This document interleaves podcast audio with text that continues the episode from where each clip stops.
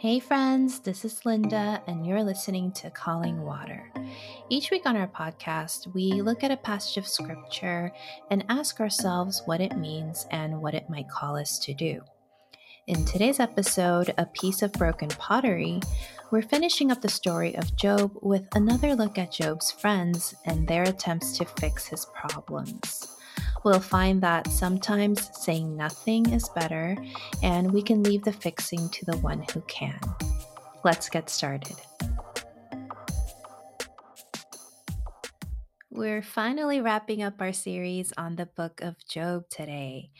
Throughout the series, we've looked at what kind of man Job was, how Job suffered for no concrete reason, how Job cried out to God in his distress, how God responded in a way to help Job align his perspectives with God's, and how God ultimately blessed Job once more with even more than what he had. This is not a tale of how Job's faith yielded a great reward. It's about the faithfulness of God, independent of human failings or triumphs. But key players in this book are the three friends of Job. We've heard a few of their words in previous episodes and how the words they offered Job were more like a rebuke than it was a consolation, because they each took turns telling Job that there must have been something that he did to invoke God's wrath, or maybe it was his children, or maybe God was trying to teach him some kind of lesson. Now, there isn't a whole lot of information about his friends, but biblical scholars believe that his friends were among the intellectual elite.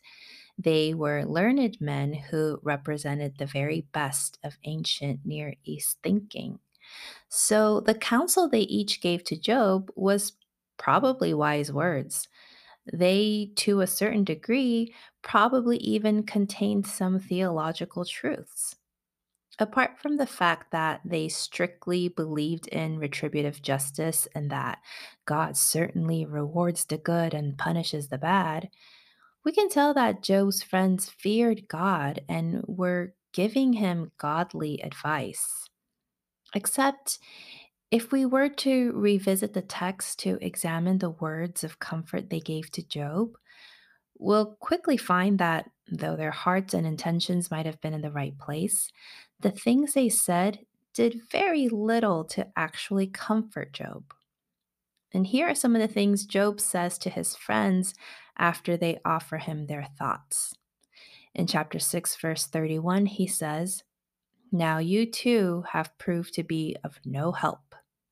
Chapter 6, verse 25, he says, "How painful are honest words, but what do your arguments prove?"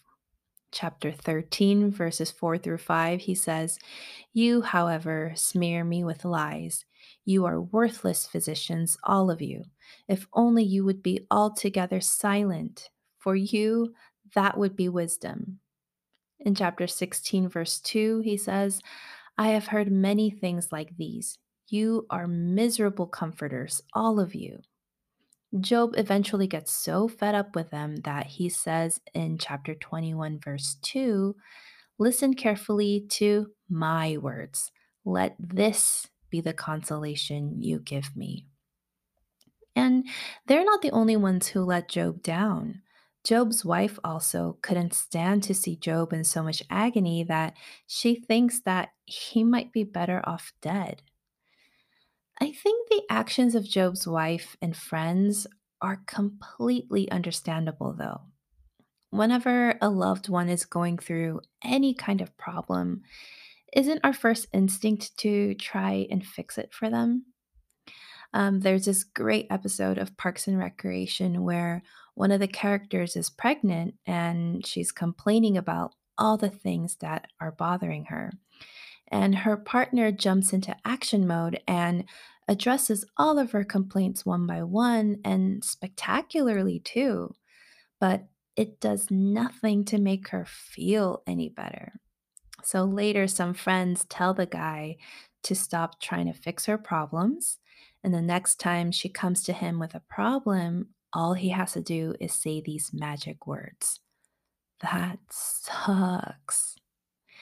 And this is true for us, isn't it? What people need from us and what we also need from others whenever we're going through any kind of hardship, before all the solutions, is empathy. We want our feelings to be validated. We want people to acknowledge that what we're going through is not easy. And that is what Job needed from his friends. Job's friends repeatedly failed to do what is needed from true friends: to be present in Job's time of grief, to listen to him, and to trust that what he said and experienced were true. The thing is, they did do this. Let's go back to chapter 2, verses 8 through 13, to see how his friends first entered the scene. Then Job took a piece of broken pottery and scraped himself with it as he sat among the ashes. His wife said to him, "Are you still maintaining your integrity? Curse God and die." He replied, "You are talking like a foolish woman. Shall we accept good from God and not trouble?" In all this, Job did not sin in what he said. When Job's 3 friends, Eliphaz the Temanite, Bildad the Shuhite, and Zophar the Naamathite, heard about all the troubles that had come upon him, they set out from their homes and met together by agreement to go and sympathize with him and comfort him. When they saw him from a distance, they could hardly recognize him. They began to weep aloud, and they tore their robes and sprinkled dust on their heads. Then they sat on the ground with him for 7 days and 7 nights. No one said a word to him, because they saw how great his suffering was. You know how people often say in crisis modes, "Don't just stand there, do something." But many times, the opposite is what's needed. Don't just do something, stand there. And this was the best thing Job's friends did for him in the entire book. As soon as they heard what had happened to their friend, they coordinated with each other to come see Job. Then they sat with him for an entire week, fully immersed in mourning with him, and no one said a single word to him. This was their shining moment as friends. And though they might have had well-meaning and brutally honest things to say later, none of those were of any help to Job. All it did was pour salt on the proverbial wound. Even God, later in chapter 42, says he is angry with these 3. God says in chapter 42, verse 7, "You have not spoken the truth about me as my servant Job has." The thing is, they actually did speak many truths about God in their speeches to Job. But in their arrogance and in their apathy, they did not reflect the true nature of God. God would have rather the friends have shown Job compassion rather than chastising him for his hypothetical sins. So for that reason, the Lord sends the friends to offer up sacrifices and has Job pray on their behalf. And he does. And what is desperately missing from this narrative is someone to speak on Job's behalf. Job really needed a mediator. He says in chapter 9, verses 33 through 35, "If only there were someone to mediate between us, someone to bring us together, someone to remove God's rod from me so that his terror would frighten me no more. Then I would speak up without fear of him, but as it now stands with me, I cannot." Job's friends failed to do so. In his frustration, Job takes his outburst directly to God. And while God cared and God listened, no one stepped in and spoke for Job to corroborate his innocence. Job had to pretty much defend himself on all fronts. But Job was so confident in his blamelessness that he knew that there must be someone out there who could come to his defense. He says in chapter 16, verses 19 through 21, "Even now, my witness is in heaven. My advocate is on high. My intercessor is my friend as my eyes pour out tears to God. On behalf of a man, he pleads with God as one pleads for a friend. And Job was onto something here. Though he didn't know it, and though God's people would not see this happen for centuries to come, there was a mediator, a witness, an intercessor already sitting at the right hand of God, waiting to become the sacrificial lamb for the very real sins of many. And that is none other than our Savior, Jesus Christ. Today is what is known in the church calendar as Reformation Day, which is the anniversary of the day Martin Luther, not Martin Luther King Jr., Martin Luther famously posted his 95 Theses in opposition of some of the practices of the Roman Catholic Church in the 16th century.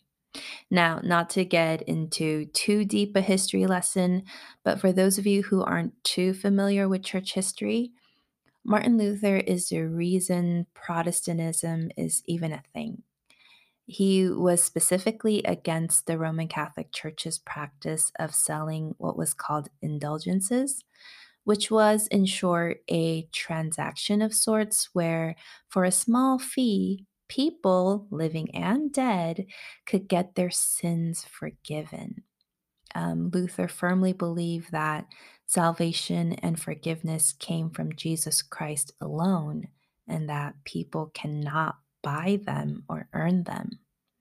And these are the beliefs we hold on to today. That's why Hebrews chapter 4, verses 14 through 16 says, "Therefore, since we have a great high priest who has ascended into heaven, Jesus the Son of God, let us hold firmly to the faith we profess.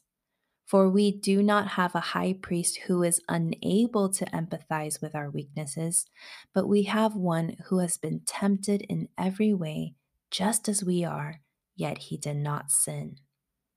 Let us then approach God's throne of grace with confidence, so that we may receive mercy and find grace to help us in our time of need."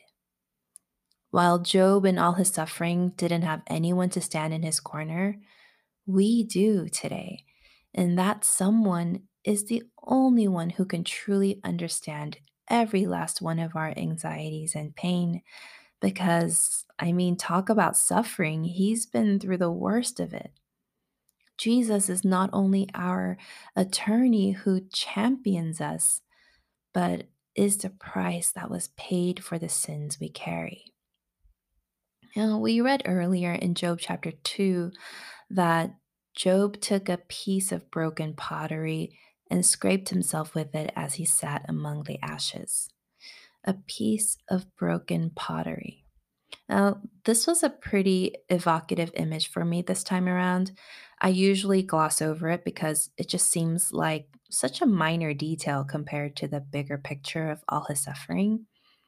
But the broken pottery here tells me that his house was probably in disarray. He seems to have given up on living. He was no longer taking care of his home. Maybe he's the one who trashed his things out of anger and spite. But that broken piece of pottery would be the thing he uses to alleviate his pain as he sat among the ashes. Now, there's this Japanese art of repairing broken pottery that's over 400 years old called kintsugi. And what's unique about this method of repair is that it doesn't try to fix something to make it look as it once did. What they do is piece the item back together, but highlight the cracks and fissures using gold powder. Kintsugi honors the artifact's unique broken history by emphasizing and not hiding the break. So if you look up images of kintsugi, you'll see some beautiful bowls and pots with these gold lines that tell you where it was once broken. Now, what this means for all of us is that we will all break at some point in our lives, and probably have already, and more than once. There will be suffering in this life, not necessarily because we did something to deserve it, but because that's just what this world looks like for now. But our suffering is not something to be ashamed of. It's not something we need to hide. Our so-called friends might try to fix us, but we can trust that even these breaks in our lives are not by chance, but are rather formative steps that will make our journey and story even more beautiful and unique. And whenever we see someone who might be at some kind of breaking point in their life, we can remember today's text and resist every last urge to jump into problem-solving mode. Maybe that is something they'll need eventually, and if that's the case, proceed with caution, grace, and utmost care. But the greatest comfort you can give is to just be. Sit with them, listen to their woes, mourn with them. You don't even have to say anything. And before you offer your own sage words of advice, carry them to Jesus.